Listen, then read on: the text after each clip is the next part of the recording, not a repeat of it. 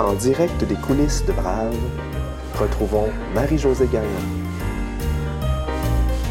Nous sommes le 12 juin 2018 et je reçois Manon Brouillette, présidente et chef de la direction de Vidéotron, une entreprise de 6500 employés.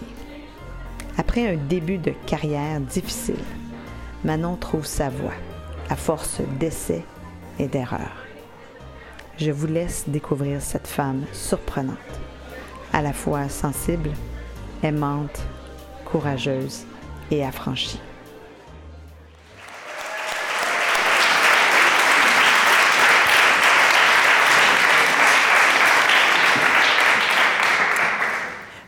Bonsoir Manon. Salut, bonsoir. Merci d'avoir accepté mon invitation de venir à Brave. J'ai remarqué en préparant l'entrevue que tu n'accordais pas beaucoup d'entrevues Mhm. euh, et tu ne partageais pas nécessairement beaucoup non plus ta, ta vie plus personnelle ou tes, tes réflexions euh, plus personnelles. Pourquoi as-tu accepté de venir à Brave? Ben parce que je me force, premièrement.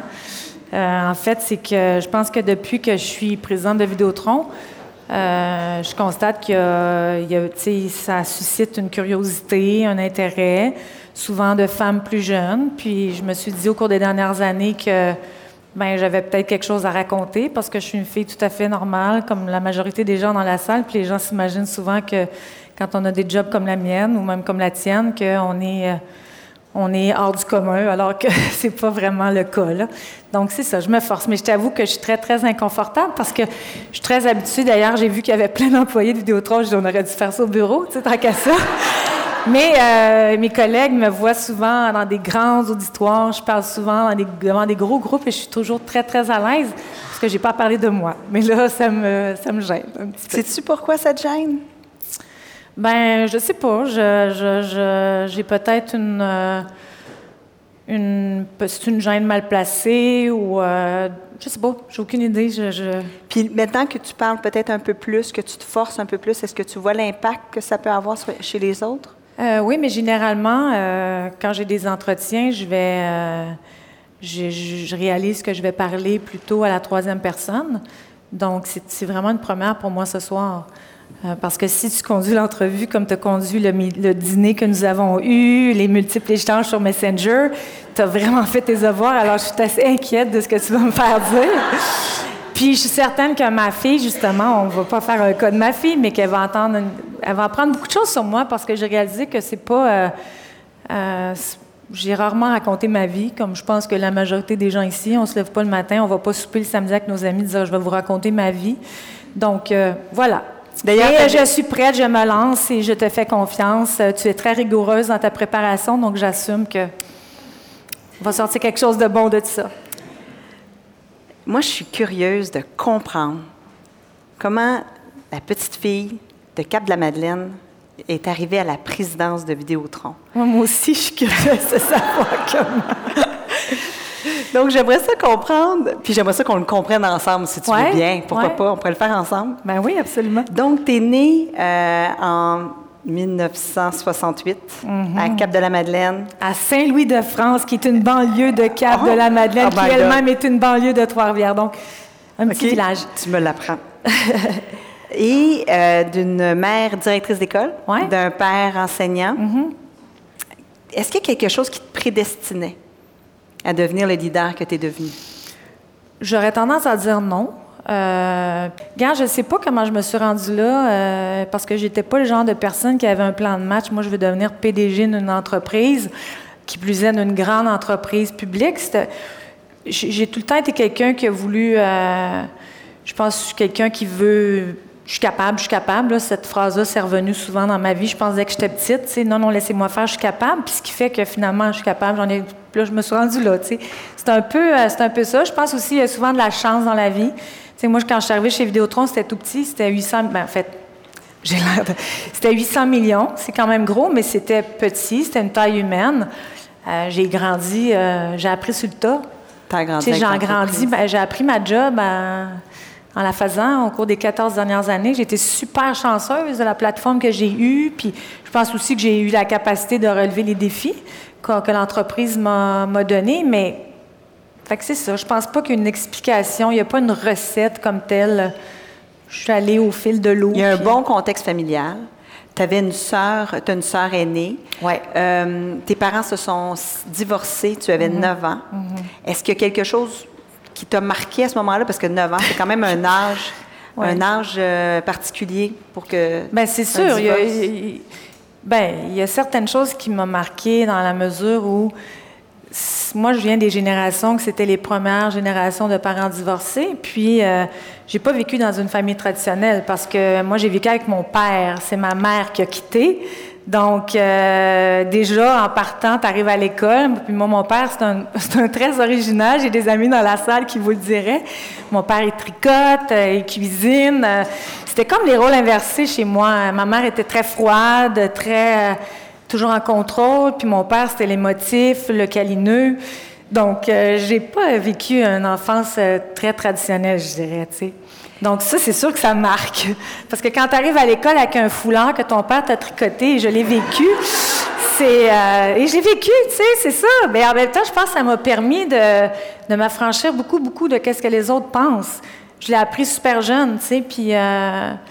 puis mon père, entre autres, ce qui m'a légué, c'est vraiment d'écouter mon cœur, mon instinct. Puis ça, ça m'a suivi toute ma vie. Je pense que c'est ça qui m'a le plus aidé dans, dans ma carrière, dans ma vie personnelle. À un moment donné, je me retranche sur moi-même. Puis, euh, fait que ça, c'est l'élément marquant, je te dirais, de ma jeunesse. Ton père était très grandé et très grandé, hein, dans le fond. Homme- grande D, puis assez éclaté, là, je dirais. Oui. C'est assez dur à suivre des fois. C'est un... Mais, c'est un bon papa. Euh, Tu sais, moi, j'ai vécu dans, c'est ça, des enseignants. Fait qu'il y avait l'été... L'été, on, il était à la maison. Je me souviens, moi, j'allais, j'allais dans une école de musique. Fait que tous les jours, euh, je me baignais. Il fallait que je sorte, aller faire ma demeure de, de, violon. OK, je me mettais sa galerie. Mes, am- mes amis jouaient dans la piscine. Mais tu sais, c'était, ça à la maison. C'est mon père, il travaillait dans le jardin. Euh, C'est un être extraordinaire. Et à un moment donné, tu es arrivé à l'école secondaire, puis tu as coupé les ponts. Si je me souviens. Ben, Couper les ponts, c'est un grand mot. En OK. fait, j'ai pas, euh, pas avec ma famille. Non, pas avec En ta fait, famille, avec que- tes amis. Oui, c'est ça. Encore là, j'ai fait plein de choix dans ma carrière que je suis pas capable d'expliquer. Peut-être que j'aurais dû pour une bonne psychanalyse, ça aiderait. Mais bon, en fait, euh, ouais, c'est ça. C'est que je suis allée euh, dans une école euh, primaire. Puis en fait, c'est un, parcours que tu continuais à l'école secondaire. euh, tu changeais juste de ville, mais c'était comme la suite logique de ce collège-là. Puis ma sœur, je sais pas, m'a dit que c'était pas vraiment le fun, fait que j'ai décidé d'aller dans un autre collège. Euh, donc, euh, c'était très dur parce que je me rends, j'ai fait de l'insomnie. euh, C'était ta décision. oui, c'était ma décision. J'ai jamais compris pourquoi. Je pense que des fois, j'aime ça quand c'est dur. Donc, mais gars, j'ai survécu. Là. J'en suis pas morte, mais j'ai appris beaucoup là-dedans. C'était comme une grosse épreuve. Oui, oui, c'était une grosse épreuve. Ouais. Ouais. Puis ton choix d'études universitaires, ça s'est fait comment? Euh, Tu étudié en communication très- marketing. ouais. hein? C'est sûr que je n'étais pas très studieuse. Donc, euh, j'aimais pas ça l'école. Fait que je suis allée pour la, la- la- le shortcut le plus facile possible. Je suis désolée, là, mais c'est ça la réalité. Donc, je suis allée euh, en communication marketing. Euh, mais vraiment, euh, puis ça, je pense que c'est important de le savoir parce que sans en faire, je n'étais pas passionnée du tout euh, par ce que j'étudiais. Et euh, une chose était certaine, ça me prenait un bac, là, euh, avec un prof puis un directeur d'école à la maison. Euh, tout le monde étudiait. Mes, oncles, mes tantes avaient tous été à l'université. Donc, euh, je me suis jamais vraiment posé la question. Puis une chance, parce que probablement que je serais peut-être pas allée, tu sais. Mais c'est ça. Fait que j'ai pas fait des grandes études. j'ai pas euh, euh, sorti avec un honors grade comme certaines gens que je vois dans la salle, des petites bols qui sont qui aiment l'école. C'était pas mon cas.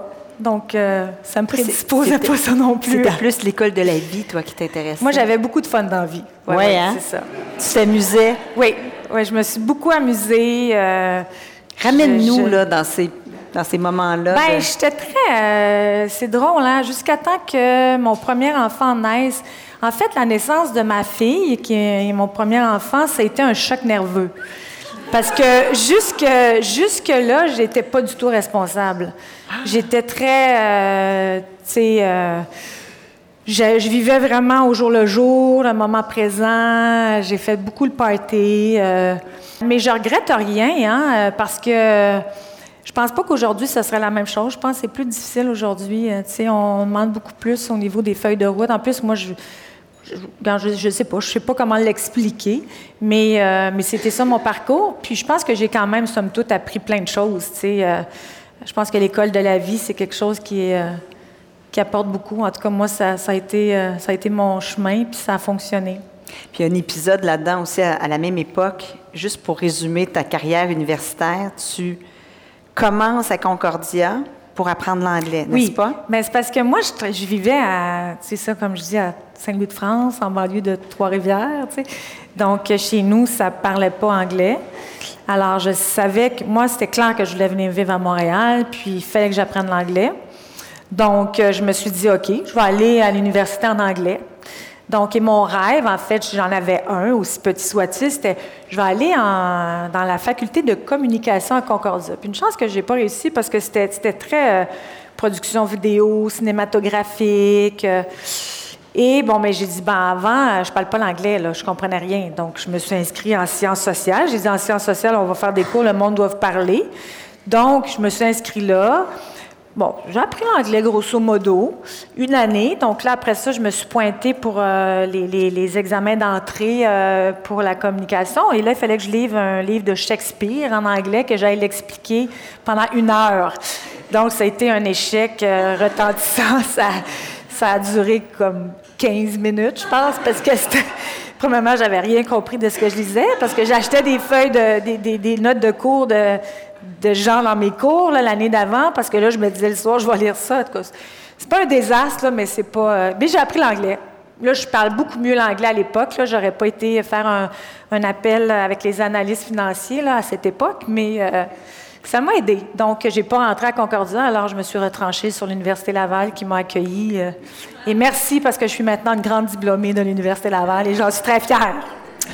Puis tu eu la- l'idée stratégique de terminer tes études à l'Université de ouais. Montréal.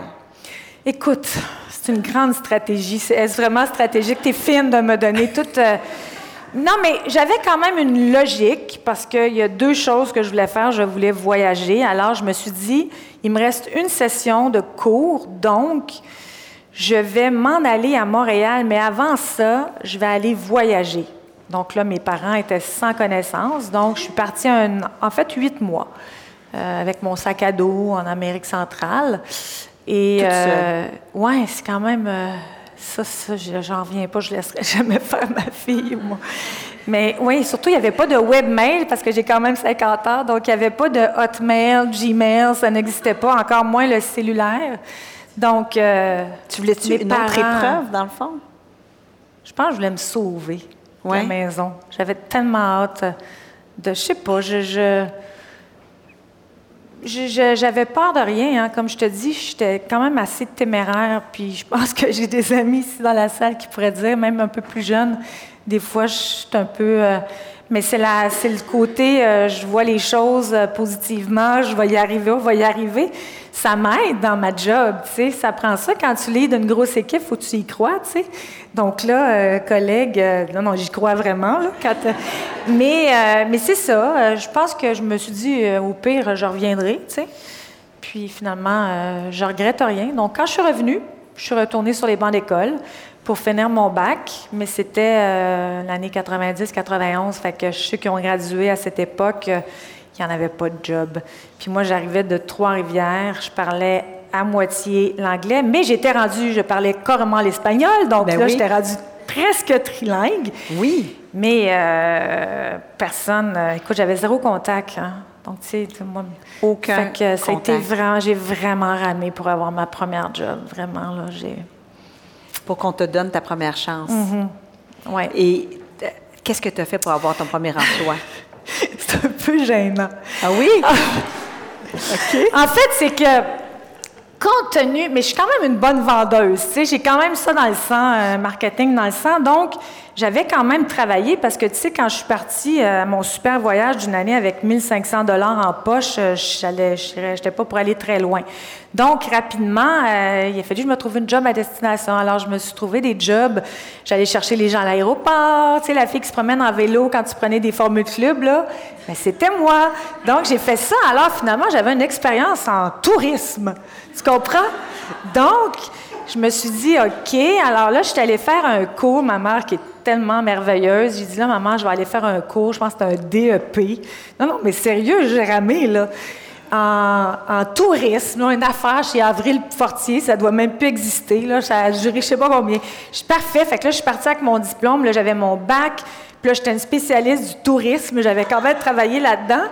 Mais j'ai quand même réussi à me faire embaucher chez, euh, à l'époque, euh, Nolitour qui a été racheté par la suite par Transat. Donc, c'est comme ça que j'ai commencé ma carrière. J'ai travaillé là six ans. Donc, euh. En quoi consistait ton travail? Écoute, ça aussi, c'est un autre. en fait, c'est que je me suis retrouvée, je voulais faire du marketing. Alors, à l'époque, c'était pas très marketing, c'était pas très stratégique. Fait qu'on faisait des, des brochures, hein, on prenait des photos. Et moi, je me suis retrouvée au service à la clientèle. Alors, nous étions un seul employé, c'était moi-même. Donc, je m'occupais des plaintes. Fait que là, quand les gens reviennent de vacances, j'ai été malade, on veut un remboursement, il n'y a plus. J'avais demandé une chambre vue sur la piscine, puis j'ai eu euh, vue sur le garage. Donc, c'était ma job. Alors, euh, mais ça a été une époque extraordinaire pour moi d'apprentissage parce que personne ne s'occupait de moi au bureau. J'ai jamais eu de rencontre avec mon superviseur.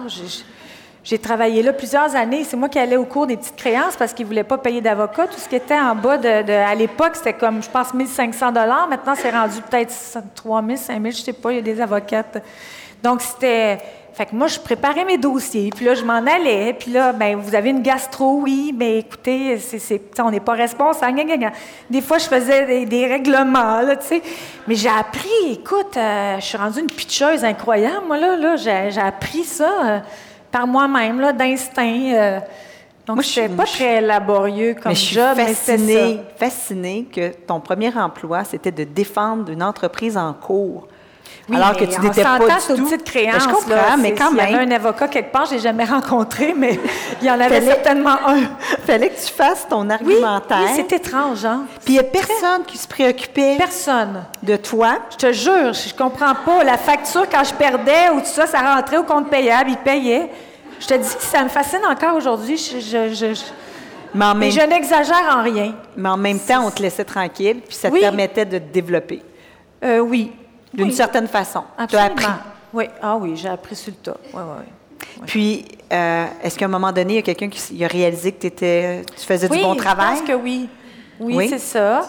Donc, euh, donc là, en fait, j'ai eu, en fait, je suis tombée enceinte de, de mon premier enfant. À 25 ans? Oui. Puis j'étais euh, avec le père des enfants depuis déjà quatre ans. Euh, mhm. Lui, il, était, il avait quand même cinq ans de plus que moi. Fait que lui, il était un petit peu plus euh, établi dans sa job. Une maison, un auto, euh, un chien. Donc, bon, écoute, il n'y a rien qui se passe. J'en veux des enfants. Bang! Puis ça s'est fait très vite. Je suis tombée enceinte très vite. Je suis super contente ben d'avoir eu mes enfants jeunes parce que j'aurais pas pu combiner, je pense, comment ma carrière après a évolué. Les enfants étaient un petit peu plus vieux. J'avais pu fait, que c'est ça. Donc, euh, j'ai eu, euh, eu Catherine. Et puis là, après, je suis, euh, je suis retournée. Et donc là, moi, je travaillais, dans le fond, on était acheté par Air Transat durant ce moment-là. Alors là, on est rentré dans une plus grande corporation, un petit peu mieux structurée. Puis, puis là, il y avait, on était une, intégration verticale, donc compagnie aérienne, l'opérateur, puis il y avait le réseau de détail. Donc, euh, quelqu'un dans le groupe est venu me recruter pour aller euh, au réseau de détail. C'est comme ça que je suis rentrée dans le commerce de détail. Donc, euh, toutes les bannières à l'époque étaient Vacances Tourbec, Club Voyage. donc, il y avait une série de bannières.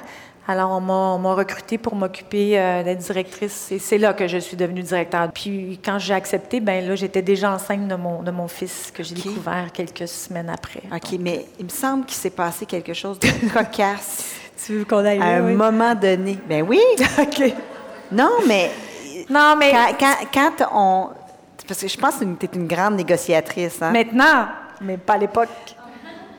Mais raconte-nous donc comment tu as négocié ton salaire. Mais en fait, c'est ça, c'est que lorsqu'on m'a passé en entrevue, je suis tombée pieds joints dans le fameux piège de combien tu voudrais, tu sais. Donc, euh, alors, je vous dirai pas le montant parce que c'est honteux, là, mais donc, euh, je lui dis, bon, je fais tant. Euh, puis là, je voudrais, genre, faire 2000 pièces de plus, donc tant. Alors, j'ai tout de suite vu mon interlocutrice, son visage s'effondrer. Alors, donc, c'est ça, je suis tombée vraiment à pieds joints dans un piège que je n'ai plus jamais revisité par la suite. Mais tu sais quoi, ça m'a appris deux choses parce que j'ai repensé après qu'on a discuté, puis sais, aujourd'hui, j'ai un double chapeau. Je suis employée, hein, donc je dois négocier euh, pour moi-même, mais je suis aussi employeur. Et, euh, je ne peux pas croire qu'à l'époque, cette entreprise est allée me payer 50 de moins que l'autre personne qui faisait la même job que moi. C'était un, quick win pour l'organisation, mais c'était un quick lose parce que je suis pas cave, tu sais. Quand j'ai vu sa face, j'ai dit, OK, I'm gonna find out combien qu'elle fait dans la vie. Ça n'a pas été trop long que je l'ai appris. Donc, tu sais, tu peux pas prendre du cheap labor. Tu sais. Je veux dire, il y a une notion d'équité. Mm Ça, je m'en souviens encore beaucoup, puis c'est super important euh, pour moi en tant que dirigeante d'entreprise. Tu sais. J'aime être dans une grande corporation où il y a des règles, puis il y a des façons de faire. Puis même j'étais dans une petite start-up, mais ça serait la même affaire parce que je pense qu'il faut de l'équité. Puis tu sais, tu peux pas demander à des juniors de se mettre à négocier. C'est pas, tu sais, ça fonctionne pas. Tu sais. Non, l'entreprise a sa responsabilité. Oui, c'est ce que je pense. Ouais. C'est ce que je pense. Et là, enfin, sa carrière va décoller. Encore une fois, ses patrons lui laisseront beaucoup de marge de manœuvre et cela lui permettra de montrer tous ses atouts. Tu es devenue jeune maman, euh, tu n'avais pas nécessairement de fun au travail, mais à un moment donné, tu commences à en avoir. Oui. Quand tu raison. travailles chez Sprint. Oui. Comment t'as passé, là, comment ça s'est passé cette transition-là? Comment c'est arrivé que tu t'es mis à travailler chez Sprint, une firme de, communication marketing, d'agence? Oui. Bien, en fait, c'est que après la naissance de Simon, tu sais, moi, à l'époque, on avait juste six mois de congé de maternité, donc c'est pas très long. Et euh, toute ma famille, euh, quand je les voyais, me disait Ah, tu vends encore des voyages? Comme Oh my God! Là, je suis associée tourisme, donc euh, c'était pas ça que je voulais faire toute ma vie. Donc, euh, il y a eu comme un timing. J'ai dit, je ne retournerai pas travailler. Alors après Simon, j'ai pris plus de temps. Mais étant quelqu'un, je te dirais, oui, je vais l'assumer. Je pense que je suis financièrement insécure, tu sais, donc je voulais être responsable. J'aimais pas être à la charge du père de, mes enfants. Donc j'ai commencé à faire de la pige.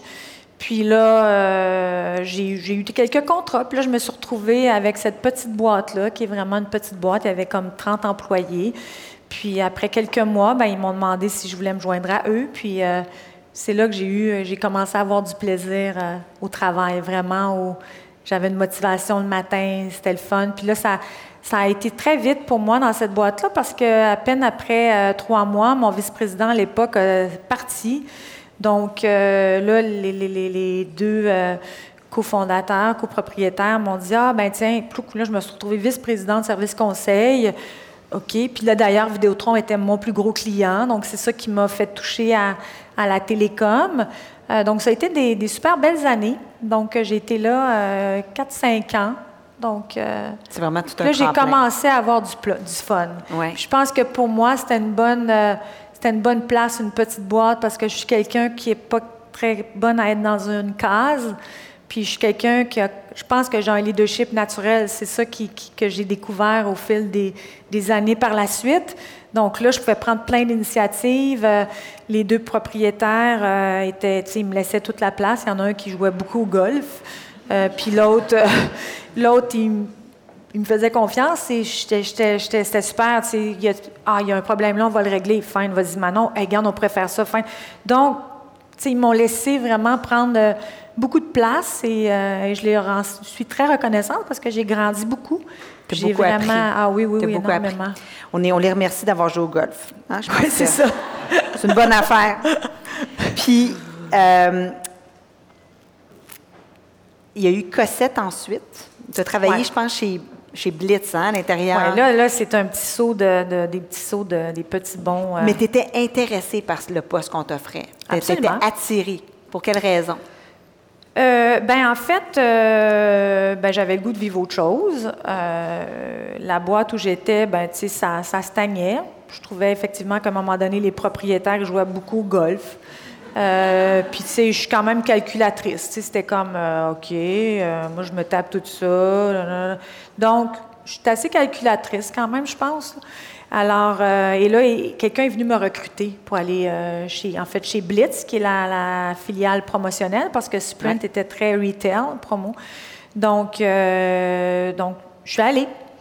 tu étais enthousiaste? J'étais enthousiaste la, mm-hmm. la première semaine, ou la deuxième semaine.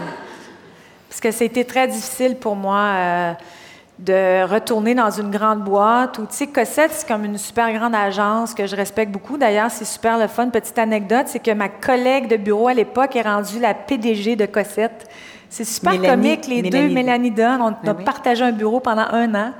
On était deux colocs de bureau. Puis, tu sais, aujourd'hui, nos deux carrières ont, ont vraiment euh, cheminé. C'est comique ben quand tu y penses. On ben n'aurait jamais pensé ça. Mais tout ça pour dire que c'était, c'était peut-être pas euh, pour moi parce que c'est un peu, je le vois un peu comme le, paradoxe de quand tu rentres. Tu sais, c'est une, agence où tu rentres jeune. C'est un peu comme McDo. Tu, sais, tu vas apprendre les bons process, les bonnes méthodes. C'est la place, c'est une super bonne école, mais tu es un carré. Alors, moi, j'arrivais d'une petite boîte où j'étais la reine de la patente. Je faisais euh, la pupille le beau temps. Puis là, j'arrive, puis là, j'avais des points de vue sur tout. Puis là, le monde. Euh, euh, non, là, tu es sur mon terrain, là, OK. alors là, la boîte était très inconfortable pour moi.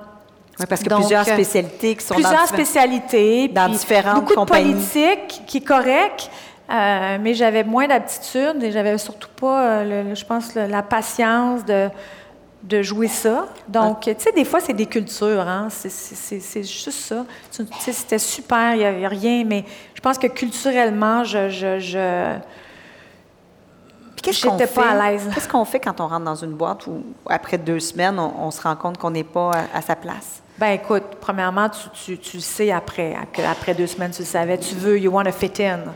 Donc, euh, ça, c'est mon expérience à moi. Donc, euh, tu passes par des étapes de. de, de, de, de, tu je me suis auto-jugée, c'est moi qui n'ai pas correct. Euh, ben voyons, sais, prends ton gaz égal, euh, tu sais, euh, ben c'est vrai, pourquoi tu parles de ça? C'est pas toi qui, devrait faire ça, il y a quelqu'un d'autre. Fait tu essaies de, de, de, cadrer dans ton carré, puis tu essaies de dire, ça va être le fun. Euh, en plus, tu viens de changer de job, là, tu peux pas changer de job encore. Puis, tu sais, c'est tout ça, tu sais. Combien de temps tu es resté chez Cossette? Je suis restée un an. C'est ça. Et là, tu t'es fait. Fait que là, c'est ça. Là, toute la ballonne doit s'exploser depuis le début de l'entretien. On va-tu pas parler de quelque chose qui est quand même qui était pas pire? C'est des hauts et des bas, Manon. oui, Il faut parler des hauts et des bas, puis je trouve que tu vas pas très Non, mais c'est parce qu'il y en a. Ah, OK. On, faut aller, bas. Puis là, on va y aller. OK. On va y aller. tu m'ouvres la porte. Là, on va venir te recruter pour travailler euh, avec le groupe San Francisco, les aides de la mode, et ça va être assez rapidement, assez rock'n'roll. Ah oui. Ben, en fait, c'était l'évitement. Là. C'est sûr que Groupe San Francisco, c'était mon client chez Cossette. Alors, euh, Paul Delage-Roberge m'a demandé de venir me joindre à son équipe. Euh, VP marketing. Donc, c'est sûr que moi, j'ai toujours aimé la mode, j'ai toujours aimé... Euh, tu sais, à l'époque, les ailes, c'était quand même glorieux, là, tu sais. Donc, c'était comme la job de rêve. J'ai adoré ça. Ben, par ailleurs, j'ai eu beaucoup, beaucoup de plaisir. Là, Là, je, je dans ma zone, tu sais. Donc, c'était quand même une grosse taille. Je pouvais, j'avais tout l'espace dont j'avais besoin. C'était vraiment super agréable. Sauf que, euh, en peu de mois, euh, est arrivé un de, mes collègues qui est devenu un bon ami, Sylvain Toutant, qui a pris la présidence. Mm-hmm. Et euh, rapidement, quand on s'est mis à regarder vraiment les livres, ben là, c'était pas, c'était pas jojo financièrement, ça allait très mal. Donc, c'était à l'époque où on a ouvert les ailes au centre-ville. Vous vous souviendrez peut-être ceux qui ont un petit peu plus, sont dans ma catégorie d'âge, c'était la, descente aux enfers. Tu sais, c'était une bannière qui fonctionnait super bien en périphérie de Montréal, mais là, tu t'en viens dans le temps de Montréal, puis tu veux t'attaquer à Old Trenfrew puis à Ogilvy. Euh, donc, c'était un échec euh, financier euh, monstrueux qui nous a amenés sur la loi de la faillite. Donc, je me suis retrouvée, OK, waouh, j'adore ma job, mais là, on fait quoi? Donc, puis tu sais, c'est pas, tu viens de passer d'une job, tu as été là un an, j'ai quand même eu de la stabilité, tu sais, 6 ans, 4, 5 ans, là, un an, là, un an. Là, tu te dis, OK, euh, ça s'en va où mon affaire? Donc, euh, ça a été, euh, ça a été euh, pas facile, je te dirais. Parle-nous donc des dernières minutes. Ouais, ça s'est fini assez abruptement. Puis ça, euh, Parce qu'il y a quand même il y a, il y une leçon là-dedans, puis ça montre ton caractère. Ouais. Moi, je pense que j'aimerais ça que tu partages cette histoire-là des dernières minutes de, que tu as Ouais. passées aux aides de la mode.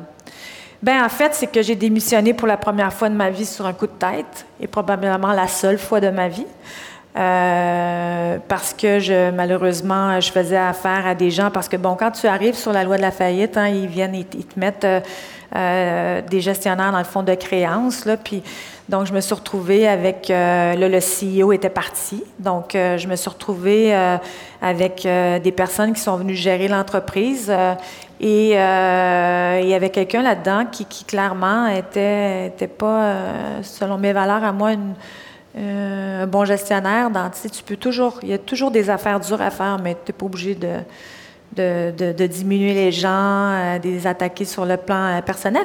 Puis cette personne-là, donc tout ça pour dire que euh, quand tu te retrouves qu'il faut que tu places euh, dans les médias une campagne de liquidation, c'est sûr que quand tu n'as pas de fonds, ben c'est sûr qu'ils vont pas te mettre une page dans De Gazette puis dans la presse si tu payes pas avant. Tu sais, ça marche comme ça. Donc, il fallait que je confirme tous les placements.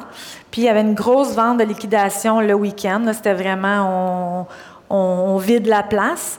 Et euh, je devais, dans le fond, confirmer puis envoyer les paiements genre, pour midi ce jour-là. Et là, on est à 8h30. Alors là, c'est nos meetings quotidiens sur c'est quoi le drill de la journée, puisque là, on est en gestion de crise. Et euh, donc, moi, de dire, euh, ben écoutez, il faut que j'envoie un chèque pour 11 h ce matin. Euh, alors, euh, l'homme en question a dit, ben c'est ça, tu viendras me voir à midi moins quart. Donc, le meeting finissait à 9 heures. Fait que, tantôt puis moi, on aurait pu le faire tout de suite. Alors, ça m'a, j'ai trouvé ça euh, complètement, euh, premièrement, euh, tu sais, t'es qui, toi, pour euh, jouer à ça, là? Puis c'était comme la fin. Fait que je me suis levée, puis je suis allée dans son bureau à 9h45. Puis j'ai dit, écoute, voici le deck. Puis à 11h30, euh, tu t'appelleras en meeting pour 11h45 pour demander le chèque, puis tu l'enverras. Moi, je suis partie. Donc, je suis partie. Alors, je suis arrivée dans ma voiture et là, c'est sûr que là, je, je l'ai dit tantôt, hein, j'étais un peu insécure financièrement. Fait que là, j'étais comme, what the fuck? J'ai lâché ma job. Là, fondu en larmes, là, il fallait que j'appelle mon chum, euh, annoncer la bonne nouvelle. Donc, euh, ça a été quand même une période d'angoisse pour moi. Mais savez-vous quoi? C'était la meilleure décision de ma carrière parce que c'est grâce à ça que je me suis retrouvée chez Vidéotron. Donc, si j'avais encore été aux ailes, probablement que j'aurais pas accepté d'aller en entrevue pour Vidéotron. Euh, puis je me suis retrouvée euh, dans le tremplin de ma carrière. Puis tu tu t'es fait respecter. Oui, oui. Parce que c'est ton patron à qui tu parlais comme ça, c'était Ouais. pas un, un collègue, c'était un Non, patron. c'était mon patron. Pour moi, le courage de Manon repose beaucoup sur sa confiance en elle. Cet épisode, bien que douloureux, en est une autre démonstration. Tu t'es fait respecter et malgré ça, tu es rentré dans ta voiture, tu t'es effondré. Tu es, est-ce que tu étais séparée à ce moment-là? Oui, ben père c'est ça. C'est sûr que oui, parce que bon, euh, je suis, euh, je, je- je me suis séparée de mon mari euh, quand- en 2001. Donc oui, j'avais comme une responsabilité encore plus importante financièrement. Et euh, fait que c'est, Tu ne pas te payer ça. pas de job, là? Non, je ne pouvais pas me payer pas de job. Euh, je voulais pas me payer pas de job dans le sens que tu sais, il y en a qui se seraient endettés. Moi, euh, je m'en souviens, quand j'ai acheté mon condo, j'avais 10 000 de dette. C'était la fin du monde. Là, tu sais. moi, je j'ai pas de dette. tu sais, J'aime pas ça. Donc, euh, très dépensière, mais j'ai pas de dette. Fait que ça me prenait une grosse job. Si je voulais financer mon train de vie, là, ça marchait de même. Tu t'es rattrapé. Mais là, tu te retrouves, pas de travail, et ça va durer plusieurs mois. Cinq mois. Là, t'angoisses. Oui, mais euh, je pense que je suis quelqu'un qui est très. Bien, premièrement, euh, j'a- j'avais un autre conjoint qui est très. C'est un homme très positif. euh, donc, lui, il n'était pas du tout inquiet. Fait que des fois, tu regardes dans le miroir qui te fait face, puis tu vois une autre image. Fait que tu te dis, bon, OK, tu sais. euh, Est-ce que tu parles, tu parles de tes enfants? Non, non, je parle euh, du- de mon mari actuel. ton- de je- Jean-François. Avec lequel je suis depuis De 17 ans. Jean-François, Ouais. qui est fondateur de Sidley. Ouais. qui à l'époque, mon Dieu, c'était pas le même Sidley, c'était Diesel. Non, non, il était en faillite. là. C'est ça, il était en faillite. Donc, c'est pas un contexte euh, Oui, non, non. familial, Non, économique. euh, c'était pas juste, euh, c'était- pas juste, je pense, la notion financière. C'est que je pense que fondamentalement, je, je- je- je suis une, suis une travaillante. Euh, Tu sais, moi, à 14 ans, j'avais un job. En fait, même plus jeune que ça, je m'en souviens, je gardais des enfants. Je pense que j'avais 12 ans. Ils partaient les week-ends. C'est moi qui gardais les enfants. Tu sais, j'ai toujours travaillé. Fait que puis, peut-être que, euh, ça, c'est une des, tellement le fun de vieillir à certains égards parce que je n'ai plus d'angoisse. Tu sais, si j'ai plus de job demain, c'est pas grave. Je me suis toute prouvé qu'est-ce que j'avais à faire. Mais à l'époque, je pense que j'étais, euh, j'étais ambitieuse par rapport à moi-même. Tu sais, je voulais être fière de moi. Fait que c'était pas qu'une notion financière, c'était une notion. Je vais-tu me retrouver une job? Est-ce qu'il y a quelqu'un qui va me redonner une chance? Rappelons-nous que j'ai rushé là, vraiment pour entrer sur le marché du travail. Donc, je pense que c'était tout ça, mais en même temps. Je suis super fière de moi. En fait, si c'était à refaire, j'aurais peut-être chillé un peu plus parce que là, c'était comme déjeuner, dîner, j'étais sur le téléphone. J'étais personne vraiment. qui chill pendant ces périodes-là. Non, hein? Tout le monde angoisse. Ouais. Et la prochaine fois, mon chillé. Ah Je te oui, le hein? OK.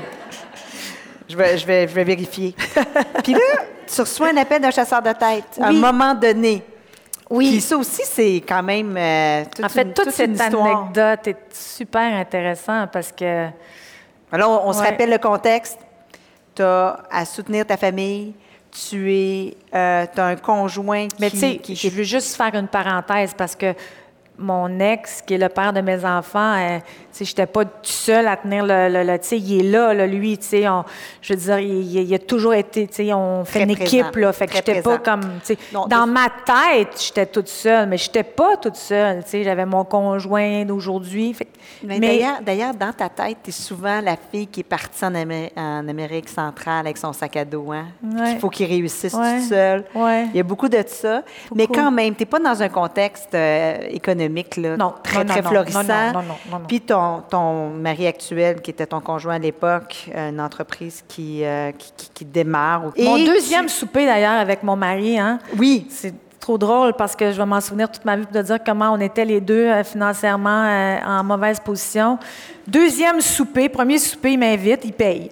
Deuxième souper, à la fin du souper, mais là, je peux pas payer tout le temps. Je suis comme, euh, OK, c'est correct, là, tu sais. Fait que là, la troisième fois, je l'ai invité à manger chez moi. On va faire des pâtes, sais, parce que c'est, c'est, c'est à peu près la situation de l'époque. Mais là, il, là, il était temps que tu acceptes une job, là, grosso modo. Puis là, tu as un chasseur de tête qui t'appelle, Vidéotron, tu es en communication avec euh, Robert Despatie, je pense, Ouais, à ce moment-là. C'était mon patron pendant neuf ans, oui. Oui. Et là, il, il te fait, il te fait une offre ou il te fait pas d'offre? Comment ça oui, se passe? ben en fait, en fait, euh, tu sais, je serais pas sauto- sauté sur n'importe quel job parce que là, je me souvenais que là, j'ai changé deux fois là. Et je- comme je te dis, je suis calculatrice, j'ai de la suite dans les idées. Là, le next time, là, I have to be there for quite a while. Donc, c'est un peu. euh, mais j'étais, je suis, intéressée, surtout que j'avais côtoyé Vidéotron pendant presque cinq ans, comme c'était mon client. Fait que, tu sais, j'étais pas, euh, tu sais, je comprenais la dynamique. Donc, euh, oui, je suis allée en entrevue. euh, euh, ça a bien été. En fait, il y avait deux candidats. Il y avait moi, euh, qui à l'époque était quand même euh, très jeune, quoi. J'avais 34 ans. euh, euh, et il y avait un autre candidat qui était un homme qui avait, qui était un peu plus âgé que moi. Puis, euh, ben, je pense que le PDG de l'époque, lui, m'aimait, mais le gars des RH, ton candidat, c'était, euh, l'autre. Donc, euh, finalement, le PDG, il a dit non, moi, c'est Manon Brouillette que je veux. Alors, ils m'ont fait une offre d'emploi. Alors là, j'avais appris, hein, vous vous souvenez que je m'étais fait avoir. Donc là, j'ai une bonne amie à moi qui était avocate en droit du travail. Alors, je, je l'appelle, je lui disais, écoute, tu pourrais-tu regarder le contrat? Il y a une clause de non-compete là-dedans, puis tout ça. Alors, j'envoie le contrat. Donc, elle, pose quelques questions tout simplement sur le contrat. Euh, on ne négociait pas, on posait des questions, alors on en retourne ça. Mais c'est clair qu'il y a des games partout. hein. Alors le VPRH a saisi cette opportunité pour aller voir euh, mon, futur patron pour dire, écoute, elle est bien compliquée, là. on s'entendra pas, là, c'est tout, ra- tout changer le contrat. Alors, ils ont tiré la plug sur l'offre. Donc, puis là, j'avais eu quand même quelques rencontres. C'est des process. euh, donc là, j'étais tombée en amour avec le, le poste. Je le voulais, rendu à cette étape-là. Donc, je me suis retrouvée le bec à l'eau, pas, euh, pas d'offre. Alors, j'ai été extrêmement euh, déçue. C'était une, peine, surtout que là, tu disais, char, char, euh, char du problème, là, je vais avoir une job et tout. Donc, mais bon, je suis quand même très résiliente. Alors, bon, je suis retombée sur mes pattes, ça finit là. Mais quelques semaines plus tard, je m'en souviens, j'étais sur le plateau, sur les ventes sur la rue Mont-Royal. Ils fermaient la, la rue. Alors, je un beau jour de juillet, il fait beau et euh, mon cellulaire sonne. Alors, c'est le, c'est le, c'est Robert Despatie, qui est un, un, homme bien, bien particulier, très, très adorable, une personnalité très forte. Et là, il m'appelle. Bon, Manon. Oui, oui, Robert. Là, là, ça m'écœure. Je voulais que tu viennes travailler avec moi. Fait que là, je, mais t'es bien trop compliqué. Je suis pas compliqué pendant tout. J'ai posé quatre questions. sais. Ouais, ouais, ouais, mais là, j'ai un deal pour toi. OK. Il dit, tu sais, il dit, là, je vais embaucher le gars, là. C'est plus simple, il a plus d'expérience que toi, mais je suis vraiment pas sûre. Mais là, j'ai un autre job de directeur. Fait que viens travailler dans son équipe, puis si dans trois mois, il est pas bon, je vais le mettre à part, je vais te donner sa job. je vous jure, c'est arrivé. J'ai pas, je sais qu'on est enregistré ce soir parce qu'on en rit encore. C'est un bon ami à moi, Robert. Alors, mais j'ai été vraiment, je suis fière de moi. J'ai dit, ben, écoute, tu m'appelleras dans trois mois. Oublie ça, ton deal, tu sais. J'ai dit, je sais que je suis meilleure que lui. Fait que, embauche-le, puis dans trois mois, rappelle-moi. Donc là, il a dit, oh, je te dis, toi, c'est pour ça que je t'aime. Viens-t'en. Fait que là, j'étais allée le voir, on s'est assis, on a négocié les trucs, puis on a signé. Et puis, euh, quelques jours plus tard, euh, avais le je commençais chez Vidéotron. Là, tu étais vice-présidente marketing. Oui. Et, et quoi d'autre? Et en fait, je l'ai appris le jour que j'ai commencé à travailler. Aussi, c'est je pensais que j'étais vice-présidente marketing, mais j'étais, euh, tu sais, dans bien des organisations, euh, tu as les 4 P, donc de le produit. Alors, en technologie, alors j'étais vice-présidente marketing et développement de produits. Donc, lorsque je suis arrivée le lundi, donc je vois mon équipe marketing, puis là, on me montre une gang euh, des ingénieurs de R&D. Ça relevait de moi aussi. Alors, OK, donc imposteur, là, c'était pas le syndrome, là, c'était vraiment ça, là. Donc, j'avais, j'avais jamais fait ça. Alors, euh, ben, c'est ça. Mais, c'est incroyable quand même. C'est ça, je vous dis, j'ai eu plein de chance. Tu tu te retrouves là. Fait que finalement, je me suis retrouvée manches. Je dis, je suis pas plus conne qu'un autre. Je vais. Euh, puis je pense que j'ai fait des grandes choses aussi parce que ça n'avait pas de bon sens, là, ces ingénieurs-là. Travailler dans une bulle, vous développez quoi? Bien, de la technologie. OK, pourquoi? Bien, on l'a trouvé à telle place aux États-Unis. Euh, OK, les clients qui vont l'acheter, c'est qui? Ah, bien, on s'occupe pas de ça, nous. OK, on fait-tu de l'argent avec ça? Euh, oui, mais c'est très bonne technologie, Manon. Euh, OK, ça ne marche pas. Donc, ça n'a pas été très long que j'ai restructuré complètement. Euh, j'ai ramené la, définition de produits avec des, ingénieurs marketeurs, donc des gens de marketing qui avaient ça fait existe? Oui, ça existe. Oui, ils sont très, très bons généralement, sont bons en finance aussi. Puis ils étudient, à la Polytechnique, ils ça étudient à l'ETS. il y en a qui vont avoir fait des bacs en marketing, puis qui vont avoir fait des cours euh, complémentaires en technologie. Il y en a quelques-uns qui vont avoir appris sur le tas, mais il y en a d'autres aussi qui vont être des ingénieurs qui sont allés faire des cours en marketing par la suite. C'est des gens qui ont plus une tête business, mais qui comprennent la technologie. Euh, donc, c'est des bonnes bébites que tu vas avoir dans ton équipe, tu sais. Puis comment ça passait, ça? Est-ce que ça passait bien? Euh, la petite dernière qui arrive, qui dit, qui pose des ben. questions, qui pose beaucoup de questions, est-ce que ça... Ben en fait, j'avais la chance de... Mon patron, euh, tu sais, nous autres, lui, il arrivait de la, du food. il a embauché du monde qui arrivait de la bière. On, nous autres, on a refait de Vidéotron, on venait pas de l'industrie, tu sais. Donc, je pense que c'est ça qui fait que j'avais un peu je peux pas dire carte blanche, mais finalement, aujourd'hui, je constate que j'avais carte blanche parce que j'ai. Il n'y a pas beaucoup de monde de cette époque-là qui sont encore dans l'organisation. Il y en a quelques-uns parce qu'ils ont su comprendre que j'étais là pour transformer les choses, puis que je, on me disait tout le temps, ça se fait pas de même, ça se fait pas de même. Fait qu'après euh, deux mois, j'ai dit, là, j'ai tout rentré dans une salle, j'ai dit, vous avez un choix à faire, là, ça se fait pas de même, là, ça va se faire de même chez vous, puisque moi, je, je m'en reviens pas ici refaire ce qui a été fait, là. Donc, euh, ça s'est fait, mais euh, puis j'ai appris, j'ai appris énormément. Tu sais, euh, tu sais, en blague, je te disais, je pourrais avoir un doctorat de l'ATS. J'ai passé cinq ans avec les ingénieurs cet après-midi, fait que j'étais claquée quand je suis sortie de là, mais il m'en passe pas une. Tu sais, ça fait 14 ans là, que. Au niveau de l'ingénierie, est-ce que tu as appris à convaincre un ingénieur aussi? Absolument. Comment on fait ça? Ben on écoute, on comprend, puis on pose des questions. Moi, je suis la voix du client toujours. Moi, je ne m'improvise pas ingénieur, mais je, je, je, je, sais poser des bonnes questions. Moi, je gère une compagnie en croissance. Si je crois pas, mes employés n'ont pas de job. Tu. Fait que si on n'a pas de clients, ben on n'a pas de produit, on n'a pas, de, pas de job pour notre staff, on n'a pas. C'est une roue qui tourne. Fait que tu peux la faire tourner d'un bord comme de l'autre. Puis moi, mon choix, c'est de la faire tourner dans le bon sens. C'est quoi des bonnes questions? Ben, en fait, c'est d'être capable de passer euh, le, nuage de boucan. Tu sais, il y a beaucoup de gens qui sont très superficiels. Donc, je pense que les gens, euh, en fait, je m'informe. Euh, puis je pense que j'ai un instinct curieux. Étrangement, je ne suis pas quelqu'un qui adore lire des trucs arides, mais je synthétise super vite. J'ai cette chance-là d'avoir cette force-là. Donc, c'est certain que j'écoute puis je me fais une idée pour moi. C'est comme une, roue qui tourne. Hein? Mon apprentissage, je l'ai fait, comme j'explique, au cours des 14 dernières années. Quand je suis arrivée chez Vidéotron, on vendait juste de la télé et de l'Internet. Fait qu'aujourd'hui, on vend de la téléphonie flair, du mobile, plein de produits. C'est moi qui, ai pu euh, apprendre avec les équipes à faire ça. Fait que je me suis formée en même temps. Fait que tu apprends à poser les bonnes questions, puis tu apprends à percer le nuage de boucan. Puis ça, il je pense pas qu'il y a bien du monde qui peuvent m'en passer. Ils savent. Manon a fait des drill down des fois. Euh, au mauvais moment, il y a un fichier Excel, il y a un mauvais chiffre dedans, je vais le spotter, c'est sûr. Ah, ça s'est développé. C'est comme ça. Là, il y a Robert Despatie, à un moment donné, qui, te, je pense qu'il il, voit des grandes choses pour toi. Puis surtout, je pense qu'il y a un gros problème. Il y a un projet qui va pas bien. En fait, c'est la légende urbaine. Il y a un projet qui va pas bien. Puis c'est le projet de Vidéotron. C'est le lancement mobile, la construction du réseau. C'est un investissement quoi d'un milliard. C'est 1000, 2000 personnes qui travaillent là-dessus. Ça va pas bien du tout. Mm-hmm. Puis il dit Manon.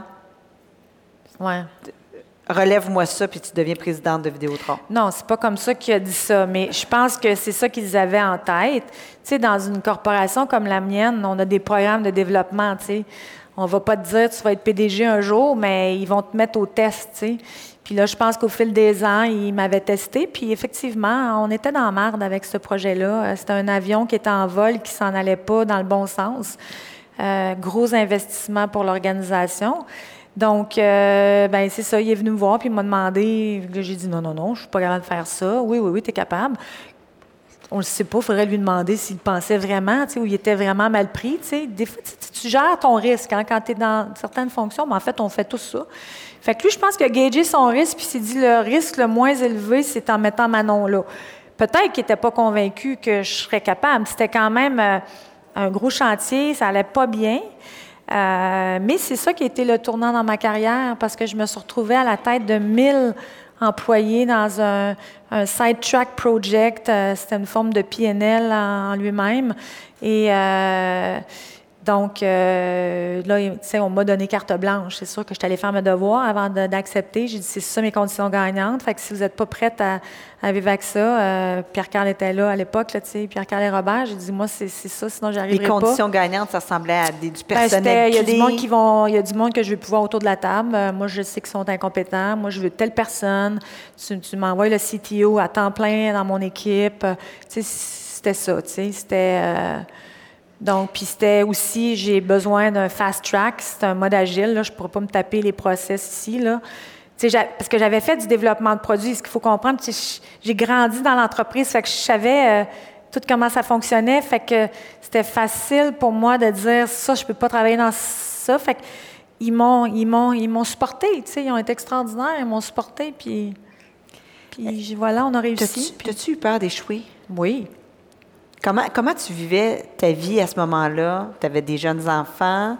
Euh, puis il fallait quand même que tu passes du temps avec eux, du temps de qualité. Puis tu avais ce, cette, mammouth de projet. Comment tu gérais tout ça? Puis comment tu gérais ton anxiété, ton stress? Bien, en fait, je pense qu'il y a différentes choses. Euh, puis ça, je le dis souvent quand je rencontre, quand je parle, c'est que. Puis euh, ne l'interprétez pas négativement, mais je pense que j'ai une capacité à tourner les coins ronds. C'est-à-dire que c'est erroné de penser que plus que tu as des responsabilités, tu vas travailler plus d'heures. Si vous faites ça, ça vous ne réussirez pas. Moi, là, je suis quelqu'un qui est capable de m'entourer. Puis je, suis peut-être un peu euh, opportuniste, mais je ne tente pas de travailler euh, 100 heures semaine, là, tu sais. Fait que c'est qui qui sont bons, là? Je pense que j'ai un bon scanner. Fait qu'une fois que je monte mon équipe, ben là, je vais, je vais déléguer, puis je suis capable, moi, je, je suis bonne pour garder le big picture, puis mettre de la pression dans ma chaîne.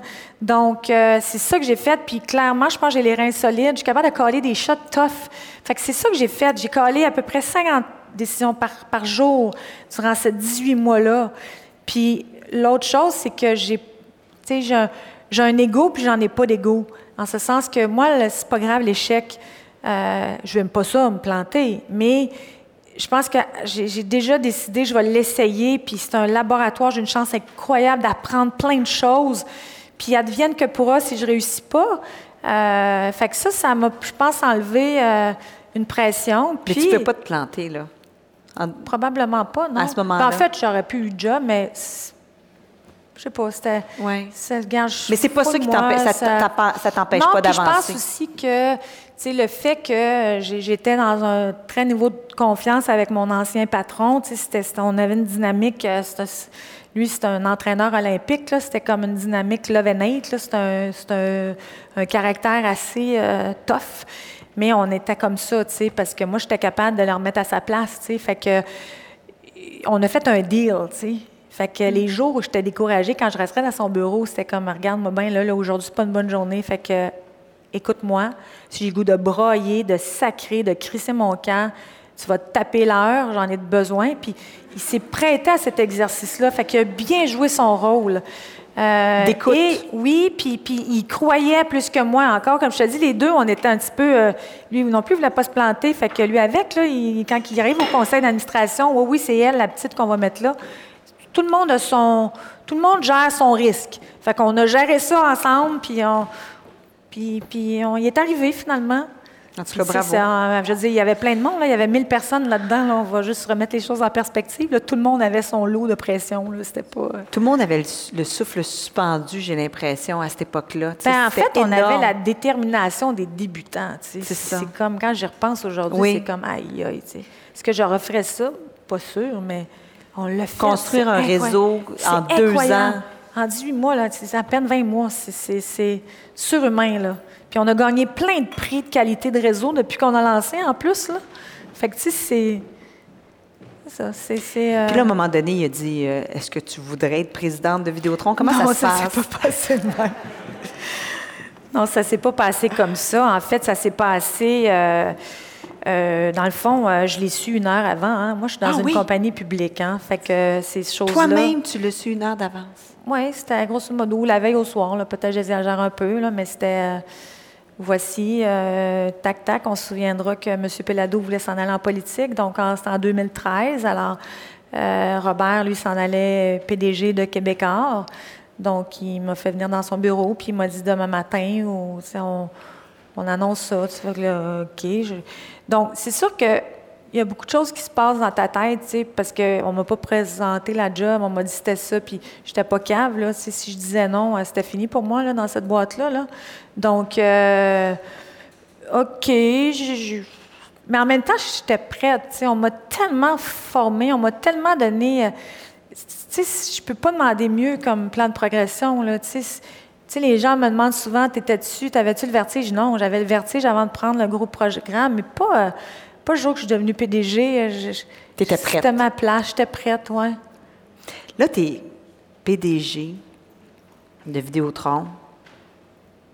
Assez jeune, quand même. À quel âge tu es devenu PDG À Ben, ça fait 5 ans. 45 ans. 45, ouais. Euh, Es-tu satisfaite? Es-tu comblée? Es-tu impressionnée? Es-tu fière de toi? Ben, le mot impressionné, mais je suis super contente. Ouais. Je suis tellement fière de ce que j'ai fait. euh, je, suis- contente de, comment j'ai développé mon leadership. Écoute, je suis pas parfaite, là, et, puis il y a plein de monde qui pourrait dire le contraire dans la salle, mais je pense que je suis courageuse, je pense que je suis honnête, je pense que je suis authentique, intègre, full engagée. Fait que je suis contente. Puis quand j'en parle, je deviens un petit peu euh, émotive. Je suis contente, je suis fière de moi. Je- tu, tu deviens aussi émotive. euh. tu sais, t'as- sais, t'es vrai, en tout cas pour moi, tu es vraiment, vraiment impressionnante. Là. Euh, tu, tu as un sang-froid incroyable. Et boy. Euh, ben, Ouais, en non, bas dit- ouais, peut-être. Moi, je pense que tu as un sang-froid incroyable, tu as une confiance en toi inébranlable. Puis tu es très, très, très féminine. Ouais, Et aussi, dans ton, ex- dans ton expression de leadership, j'ai l'impression que tu es très, très, très féminine. On me dit que quand c'est les soirées reconnaissance, tu peux juste pas parler tellement que tu pleures. Ben là, je pense que c'est exagéré, mais je pleure à chaque fois. C'est c'est quoi qui se passe? Mais c'est le fun. Tu sais, moi, je suis une fille du terrain. Tu sais, moi, je suis rentrée chez Vidéotron. Tu sais, moi, c'est comme le rêve d'une petite princesse. Je suis rentrée là en employée comme tout le monde, puis je me retrouve à la tête de l'organisation. Fait que, sais, moi, je travaille pour mes employés. Je travaille pour mes clients, mais je travaille pour mes employés. Je prends ça vraiment au sérieux. Puis euh, j'ai goût qu'ils soient fiers de moi. Fait que quand, quand on est tu sais, quand on les reconnaît, on fait un gros travail. C'est une démarche d'une année. Fait que, fait que tous ces moments-là, quand je fais ma tournée d'employés à chaque année, tu sais, je me donne, tu sais, parce que c'est eux qui font le succès qu'on a. C'est grâce à eux que j'ai cette job-là. S'ils ne voulaient pas me suivre, là, on n'irait pas nulle part. Fait que je suis très, très reconnaissante de ce, de ce, ce statut-là que j'ai, de ce rôle-là que je joue dans l'organisation. On est toute une pyramide, puis chacun joue son rôle. Fait que je le prends au sérieux. Tu sais, je, je, je, je, je ne, jamais je me dis que c'est une job qui m'est due. Je peux la perdre, ma job demain. Si je ne fais pas bien ma job, je peux la perdre, sais. Donc, euh, je pense que c'est pour ça. Mais en même temps, euh, je trouve ça drôle quand tu dis, euh, tu sais, tout le monde, euh, je pense que je suis un paradoxe parce que je suis quelqu'un qui est très sensible, mais je suis quelqu'un qui est effectivement très forte. Je suis hyper résiliente, puis j'ai pas peur de coller des shots pour le bien collectif. Tu sais, il y a quelques années, il fallu qu'on fasse un plan de coupure d'employés. Ben, on l'a fait, puis j'étais la- la- à table, j'étais super à l'aise avec ça. Il fallait faire les choses bien, tu sais. Puis quelques mois plus tard, dans ma tournée d'employés, je me suis fait poser des questions. Tu sais, là, vous coupez des postes. Ben, j'ai dit comment c'était? Parce que je compte la vraie histoire à tout le monde, dans la mesure de ce que je peux divulguer. On se comprend, là. On est quand même une compagnie publique, mais mais, tu sais, moi, je me dis, on est tout ensemble là-dedans, puis plus que je suis honnête et authentique, ben le monde va me suivre. Puis quand je leur dis, eh, on va frapper le mur, ben ils me croient. Puis quand je leur dis, le soleil est beau, ben je pense qu'ils me croient. J'ai lu quelque part que tu t'avais dit que la, le privilège ou la, la force, c'était de, de pouvoir rester soi-même C'est sûr. en faisant ce métier-là. Oui, puis tu sais, la notion de féminité, euh, regarde, j'aime ça les fringues, j'aime ça les chaussures. euh, moi, je suis pas gênée de parler de mes enfants. Fait que euh, le monde, ils n'ont pas le choix, ils se sont adaptés. Parce que c'est ça la beauté, quand tu arrives en plus que tu montes en hiérarchie, plus tu peux des fois donner le ton. Fait que euh, les gars, ils savent, là, euh, on va parler 20 minutes, des fois 10 minutes. OK, ta cravate, oui, mes souliers sont neufs. Je pense qu'ils savent aussi. Des fois, ouais, belle ta robe maintenant aujourd'hui. Ça, je le sais que là, ils ont peut-être quelque chose à demander. Mais, mais, mais pourquoi? Pourquoi? c'est dénaturé, tu sais. Puis c'est ça. Puis, sais, toute la notion de, d'être une mère. euh, moi, je suis une mère, oui. Tu sais, moi, ma mère, elle a vécu à la période. euh, Tu sais, ma maman, je l'adore, mais c'est un bloc de glace, tu sais, parce qu'elle copait à une période où elle avait une grosse job, de, mais elle n'était pas euh, à l'aise dans tout ça. Euh, moi, je suis chanceuse, elle m'a montré la voie. Fait que moi, je reste moi-même, puis j'espère que... Puis je pense que oui, tu sais, j'ai deux de mes filles, là, ma fille puis ma belle-fille, Jenny. Je t'ai rendue, j'ai hâte au mariage, mais bon. donc, euh, donc euh, j'ai vois, c'est des leaders incroyables, ces filles-là, tu sais. Puis je vois l'égalité homme-femme qu'on voit dans ces nouvelles générations-là, fait que... C'est comme si on pouvait s'exprimer au ah complet oui, maintenant. puis moi, j'en dirais que j'ai accepté ça. Ouais. euh, euh, advienne que pourra, puis c'est comme ça, tu sais. Ouais. Puis ça a marché pour moi. J'adore son enthousiasme. J'aime qu'elle s'assume pleinement. Écoutez bien la suite. Ça continue. Comment tu as réagi quand tu as vu euh, ton salaire publié dans les journaux? Oh mon Dieu, faut-tu vraiment qu'on parle de ça? ce qu'on voit, il faut pas toujours croire ce qu'on voit dans les journaux. Non, non, mais comme mon gars de Vincent est là-bas, il va dire Manon, Manon. Non, écoute, voici la réponse que C'est parce j'avais que c'est public. C'est public, Ouais, ouais. Manon. Je suis pas gênée de, de faire de l'argent. Euh, moi, c'est super important de si je fais ce job-là, ben, que je sois payée en conséquence. Puis, euh, dans le sens que, tu sais, de façon équitable. Tu sais, je suis pas là pour euh, voler à la banque, pas ça du tout. Mais je ne suis pas gênée de ça. Puis en même temps, j'aurais jamais pensé faire autant d'argent. Euh, je suis encore insécure financièrement. J'économise beaucoup. Je dépense beaucoup, mais j'économise beaucoup. Euh, mais euh, mais c'est ça, tu sais, quand tu y penses, une fille qui vient de Saint-Louis-de-France, qui ne parlait pas l'anglais jusqu'à 19 ans, tu sais, c'est comme, waouh! Qui a commencé dans un petit cubicule où personne ne l'avait remarqué. Qui a rushé sa vie, puis qui est arrivé là. Moi, j'ai. Mais qui a eu du fun tout le long, ben par exemple. Il ne faut pas dramatiser ma vie, là. Je pense que je suis quelqu'un qui suit son instinct, qui aime être heureuse. Fait que c'est ça qui a été mon driver toute ma mm. vie. Euh, foncièrement, je vais être heureuse, puis j'ai du fun avec ma famille, avec mon chum. Je me trouve tellement chanceuse d'être une maman comblée, une amoureuse comblée, d'avoir une bonne relation avec le père de mes enfants, avec l'ex-femme de mon mari. Euh, tu on est comme une, famille éclectique un peu, mais tout s'est placé, puis ça marche. C'est génial. Dans tes hobbies, euh, je sais que tu aimes beaucoup faire du voilier. Oui. Puis ce que j'ai su, c'est que c'est toi qui conduis le bateau ben quand, quand il faut arriver au quai. Ah, c'est tout le temps un désastre, par exemple, je dois le dire. Peut-être, peut-être, mais qui a le courage de prendre... Ça, là, il faut se poser la question. Est-ce que c'est mon mari qui est pas courageux puis qui m'a vendu ça?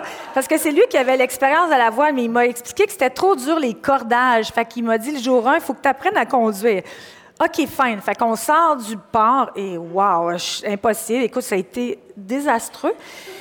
Mais je pense que les deux, on est un peu naïfs dans tout ça. On a vécu tellement d'aventures. Et oui, effectivement. Mais à chaque fois que je rentre euh, dans une marina et j'ai des amis à l'appui, c'est, euh, c'est un désastre. Mais on réussit à atterrir à bonne place. Euh, puis on a bien du plaisir, on a du fun. C'est le fun de la voile. Ça me permet de carrément euh, déconnecté. De décrocher. Écoute, quand il faut que tu accostes le bateau, là, tu peux pas penser à d'autres choses. Hein. Mais la partie plus fun, c'est quand tu es en mer puis dans les baies parce que c'est stressant quand tu arrives à la marina. C'est plus stressant qu'être au bureau. On nous, il nous reste quelques minutes pour le questionnaire brave. Alors, que fais-tu, Manon, chaque matin pour te donner du courage? Bien, je suis mon cœur, je pense, et je reste moi-même. Donc, euh, c'est quoi être brave pour toi? Bien, c'est prendre des décisions difficiles. Euh, puis c'est les, les, les, exécuter, les faire, puis pour le, je te dirais le mieux possible. Euh, c'est ça qui me vient en tête, là. Puis qu'est-ce que tu dis pour t'encourager? C'est une bonne euh, question. Dans les moments difficiles, tu as, un meeting? Ben, en fait, c'est toujours c'est toujours euh, de suivre ton cœur. Ça a l'air cucu, mais c'est ça pareil. Puis c'est certain que, tu sais, je veux dire, tu montes ta game, hein. C'est quand même. Euh, tu sais, là, j'ai un stretch depuis le début de l'année. Je suis comme, my God, j'ai tout fait ça? Et euh, j'y vais par petites bouchées, tu sais. fait que quand je regarde mon agenda à l'avance, je m'épuise. Donc, je ne le regarde pas toujours. J'ai des petits trucs pour me donner du courage, justement, de les prendre une bouchée à la fois. Puis, je me suis toujours donné le privilège. Alors, ça aussi, c'est une révélation. Quand vous faites annuler un meeting à la dernière minute, ça va m'arriver une fois de temps en temps, un lundi, un mardi, de flusher tout mon agenda. J'ai cette capacité-là de dire là, là, stop, euh, regroup. Euh, et là, je m'assois dans mon bureau, euh, puis je je remets les affaires, euh, puis je comprends que le monde, euh, ça n'a pas de bon sens, mais that's, it, that's the way it is. Fait que je me donne, je pense que je suis égoïste, je me donne de la place pour moi. Ouais. À quel moment de ta vie n'as-tu pas été brave?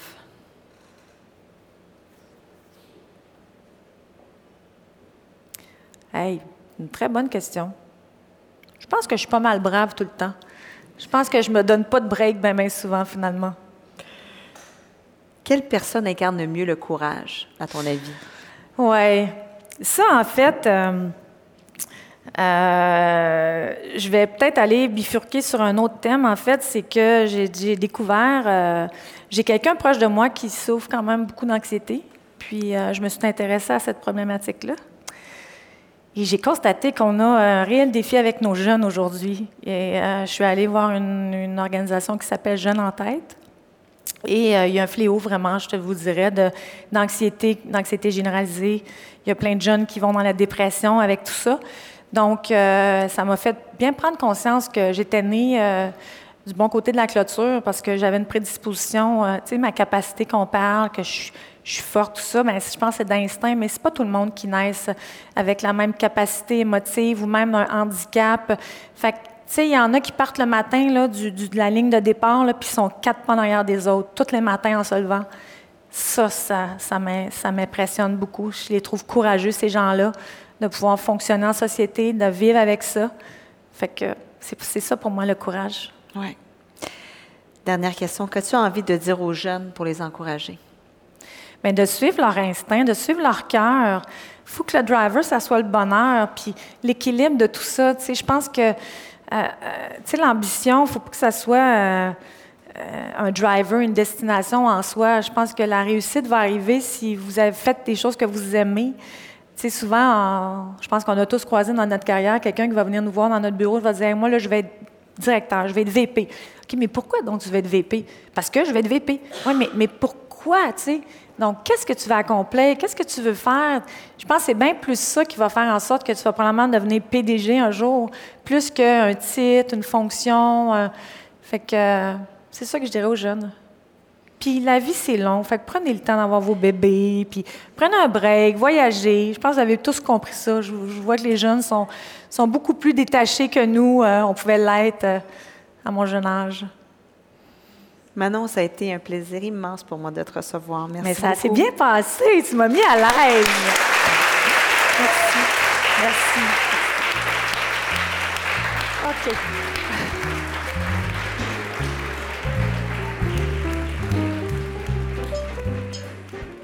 Vous avez aimé l'entretien? Restez avec nous pour la période de questions. En tant que femme, on n'a pas beaucoup de modèles d'entrepreneuriat. Le modèle d'entrepreneuriat, souvent, c'est Perrette et le pot au lait. si t'es une femme, entrepreneur, ça va mal finir et ça va être gênant de l'expliquer à ton mari qui, si je ne me trompe pas, là-bas, à la fin de la fable. Quels sont vos modèles de femmes entrepreneurs euh, que vous avez eus au courant de votre carrière, qui vous ont inspiré, vous, Manon? Bien, moi, c'est sûr que des gens, tu sais, moi, je suis un entrepreneur, hein, tu sais, je suis une employée, hein. Donc, euh, euh, ça m'a toujours impressionnée. Puis d'ailleurs, je vais avoir l'air têteuse un peu, mais je pense que Marie-Josée, c'est un bon exemple de l'entrepreneur que j'admire parce que, tu sais, elle a eu le courage de se jeter à l'eau, de, partir ça. Euh, moi, j'admire ça beaucoup. Puis, tu sais, c'est sûr que ça m'interpelle beaucoup quand tu dis, tu sais, ah, dire qu'elle a à son mari qu'elle va avoir manqué son coup. C'est pas grave, ça. Je veux dire, en fait, c'est l'état d'esprit. C'est sûr que, bon, là, c'est trois échecs, euh, puis que là, la formule, ta fortune familiale s'en va là-dedans, parce que c'est une autre histoire, mais dans ce sens que je pense qu'il faut des fois prendre des risques de suivre ses rêves. Puis si ça passe par être ton propre patron, j'ai- moi, j'admire ça euh, au plus haut niveau, là. Euh, tantôt, vous parliez en fait euh, des gens, de savoir bien s'entourer et tout, parce que tu sais, on, on sait que c'est une des valeurs de Vidéotron, évidemment, le travail d'équipe. Est-ce qu'il y a des gens dans votre carrière qui vous ont offert ça du mentorat ou qui vous ont vraiment Oui. inspiré en fait à, à vous dépasser puis euh, Ben en fait, euh, c'est le fun que tu poses cette question-là parce qu'on n'en a pas parlé de tout ça, mais moi, je suis quelqu'un qui est allé prendre beaucoup de coaching, de mentorat parce que j'étais exécrable quand j'étais plus jeune. J'étais pas vraiment un bon patron parce que j'étais tellement driven d'atteindre l'objectif. Fait que c'était le point A, point B, il y a une ligne droite. Il faut prendre la ligne droite, mais c'est pas de même que ça marche dans la vie. Hein. Des fois, il faut que tu rallies les gens, il faut que tu fasses des détours, faut prendre une pause. Est-ce que tout le monde est là? On est tous rendus au camp de base? OK, on s'adapte, let's go, on continue. Et ça, c'est grâce à du coaching euh, que j'ai appris. Fait que moi, je recommande ça fortement. C'est pas toujours aussi un mentor, parce que des fois, un mentor, tu sais, il y a une job à temps plein, tu sais, il y a du monde qui sont professionnels là-dedans. Puis j'ai pris plusieurs coachings en fonction de- de l'élément précis que je voulais améliorer. Et ça m'a vraiment aidé. J'étais dans un mode d'apprentissage, je voulais m'améliorer. Fait que tout ça mis ensemble, moi, je le recommande fortement. Ça a l'air de quoi un agenda de PDG de Vidéotron? C'est-tu possible d'avoir une vie équili- semi-équilibrée tout en ayant un job comme la vôtre? Oui, ben en fait, c'est ça. C'est quand je regarde mon horaire, tu sais, mon horaire, je vais juste vous conter une petite anecdote avant d'aller. Euh, quand je suis revenue de vacances de Noël, mon adjointe, et c'est vraiment pas une joke, elle m'a dit OK, là, il faut prévoir tes vacances de l'automne prochain. Parce que là, avec tout, bon, le board, euh, appel aux analystes, c'est telle date, puis là, j'ai probablement ma collègue Elodie qui, est là pour en témoigner. Donc, c'est ce genre d'affaire-là. Fait que tu reviens de vacances dans un bon état d'esprit, puis là, tu fais. Fait, que ça prend. Faut que tu aies beaucoup de. Tu te détaches de ça. Euh, faut pas que tu regardes le, tactique de ton horaire parce que c'est pas le fun. Euh, mais en même temps, il faut être égoïste et je le suis. Euh, je pense vraiment que ma fille pourra témoigner. Euh, c'est nouveau qu'on peut parler des fois de boulot à la maison parce qu'ils sont rendus adultes puis ils nous posent des questions. Mais sinon, moi et mon mari, on ne parlait pas de ça à la maison. Là. Nous autres, on arrivait à la maison, on était avec les kids. moi, je fais beaucoup de sport. je me sauve du bureau. Souvent, je dis, c'est, une joke, mais c'est ça pareil. Je cours. Fait que je vais souvent courir du bureau vers la maison et c'est, je I'm run away of the office, c'est dans mon état d'esprit. Là. Donc, je suis bonne dans les tiroirs. Ça, il faut être capable de faire ça. Ouvrir le tiroir, le fermer. Euh, donc, euh, j'ai une vie normale, je pense, puis j'ai bien du fun. Puis, euh, ça. Merci. Bonsoir. Bonsoir. petite question pour vous. Si la femme que vous êtes aujourd'hui avait la possibilité de remonter 25 ans en arrière, hormis la question du point de, de salaire, quels seraient les points que vous auriez fait différemment, professionnellement parlant? En fait, je me dirais la chose suivante. Chill. Euh, parce que, tu sais, il y a un paradoxe dans mon, dans mon parcours, c'est que je visais pas une job de PDG, mais, mais j'avais, j'étais ambitieuse pour moi-même. Tu sais, depuis que je suis petite, euh, je veux des responsabilités. Euh, c'est vraiment paradoxal. Fait que c'était pas tant la fonction que euh, accomplir des choses, je voulais qu'on me prenne au sérieux. Donc, ce serait ça, je me dirais chill, puis parce que la vie, c'est super long. Écoute, sans faire, j'ai 50 ans, puis je regarde mon père qui a 88, puis commencer genre à être animateur de radio à 82, tu sais. Il y, en a plein de vies là, devant nous, tu sais. Je peux faire 12 carrières si je le veux. Donc, donc quand j'étais plus jeune, à 31, je pensais que j'en avais 60. Euh, tu sais, j'étais comme tout le temps en avant dans ma tête. Fait que j'apprendrais plus jeune à prendre mon gaz égal. Manon, tu es très humble parce que ce soir, on n'a pas parlé du fait que tu sièges sur un conseil d'administration à Paris, un autre à New York. Et donc, tu t'es ben, pas tu positionné, tu as été vraiment identifiée sur la scène internationale comme une femme d'affaires à grand succès. Non, mais c'est vrai. C'est quoi le edge que ces entreprises-là voient chez des leaders québécois, au-delà du fait de ta personnalité puisque tu as accompli, mais qu'est-ce que tu sens qu'ils voient de chez nous comme Québécois? Parce qu'ils ont le choix de, choisir des, membres du Conseil de partout sur la planète? Bien, en fait, je, pense que euh, c'est ça que je réalise aussi avec l'expérience, c'est que c'est le fun d'avoir des bons réseaux. Puis je pense que j'ai tout le temps entretenu des bonnes relations euh, avec, euh, euh, sur le plan professionnel, personnel. Je, m'intéresse aux gens sincèrement, tu sais. Puis c'est comme ça, hein, dans le fond, que je me suis retrouvée sur la scène internationale. Un ami m'a dit, attends, il a donné mon nom. Pouf, je me suis retrouvée là-bas. c'est sûr que, bon, les Français, ils nous trouvent exotiques. Euh, c'est drôle parce qu'à Paris, en France, il faut que tu viennes dans les grandes écoles. Moi, ils m'ont jamais demandé dans quoi j'ai gradué. J'étais la septième merveille du monde. Donc, je suis arrivée là, mais à la fin de la journée, encore là, je reste moi-même. Quand j'arrive là, moi, j'arrive avec une perspective opérationnelle. Bon, c'est des télécoms, j'arrive avec, euh, dans un autre contexte, c'est très différent au niveau euh, marché, réglementaire. Puis là, par la suite, ben c'est ça, ton nom circule. je me suis retrouvée euh, sur euh, celui des Américains. Euh, donc, je pense aussi, faut le dire, hein, j'ai quand même une opportunité. Je suis une femme, puis il y, a certains pays qui veulent prendre des quotas. Fait qu'il n'y en a pas beaucoup de femmes PDG, d'une compagnie publique d'une certaine taille. Fait que, tu sais, il y a plein de petites coches, puis moi, j'ai case pas mal vite. Fait que ça, ça me donne un edge. C'est ça le edge que j'ai. Donc, je tiens à vous remercier premièrement de votre présentation, votre ouverture et votre sincérité. Je crois que tout le monde aura apprécié ce soir. Ben, merci. Sinon, pour ma question, je voulais vous demander, quand justement on en vient à vous mettre des barrières, vous empêcher d'avancer, vous nous avez montré tout à l'heure avec l'exemple d'une personne de, de Vidéotron, la personne en RH qui vous, vous empêchait de, de progresser, d'avoir le poste, mais c'est un peu la chance, la providence qui vous a permis quand même qu'on vous a vu. Mm-hmm. Mais sur un plan personnel, si on vous met des blocages pour vous empêcher d'avancer avec votre personnalité, qu'est-ce que vous auriez fait pour continuer à aller de l'avant? Merci. Euh, ben, tu sais, si on retourne dans ce cas précis, euh, moi, à partir du moment où on disait on veut plus t'avoir dans l'entreprise, euh, c'est pas le genre de je vais pas euh, m'acharner. Tu sais, je suis quand même, je, reviens souvent là-dessus, mais je suis calculatrice. Je veux calculer mon risque. Je n'irai pas me forcer dans quelque part où on veut pas m'avoir.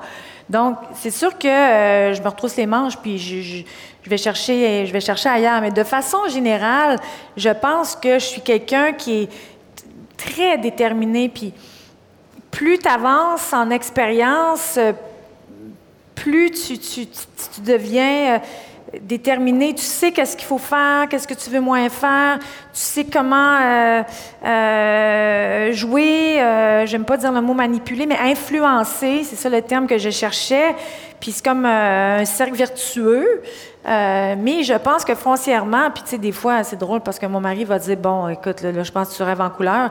Mais c'est bien de rêver en couleur parce que ça te permet de, de, de prendre des risques puis de dire Non, non, on va y arriver. Puis une fois sur deux, ça marche. Fait que, why not? Ben, en fait, euh, moi, j'étais un peu euh, intriguée. En fait, parce que tu une grande visionnaire chez Vidéotron, puis ça m'a toujours un peu captivée de savoir comment tu fais pour trouver le temps pour innover, te regrounder, euh, structurer les choses correctement, donner un plan de match clair, en même temps d'être toujours à gérer les problèmes, gérer le quotidien, euh, faire rouler la business. Comment trouves-tu cet équilibre-là, finalement, euh, Ouais. au C'est une bonne question.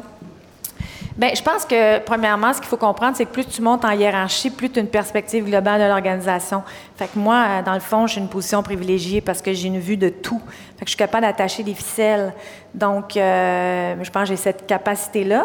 Puis, j'ai comme un bon, un bon instinct, tu sais. euh, je, je, je, je vais faire un- je vais m'élever, mais je sais que, euh, et ça, c'est des petites techniques que j'ai développées, si je, je me- je m'extrais trop loin des opérations, ben, tu sais, je suis le wagon de tête, hein. Fait que l'entreprise, elle va aller à mon rythme. Fait que je vais donner le rythme que je veux bien à l'organisation. Fait que je vais, naturellement, je vais voir quand ça se met à glisser, là, je vais, je vais rentrer. Alors là, ils savent, ah, boy, dans sa, sa, sa période spot check. Alors là, je vais faire des drill down et, mais après ça, rapidement, j'ai pas, j'ai comme, euh, j'ai comme une capacité naturelle à, j'ai besoin de monter en haute voltige pour regarder, euh, regarder au loin, puis, puis après ça de revenir. euh, donc, sais pas une technique que j'ai appris nulle part. Je pense que je l'ai appris euh, par moi-même, mais en même temps, ce que je te dirais, c'est que plus tu montes en hiérarchie, tu as l'opportunité d'avoir une vue plus large, une perspective plus large. Fait que c'est un privilège, mais c'est également une responsabilité que tu as de te faire un point de vue en fonction de cette perspective-là qui t'est donnée. Alors, je vous remercie beaucoup pour votre participation, pour vos questions. Euh, merci encore une Ben, fois, Manon. merci, merci, merci.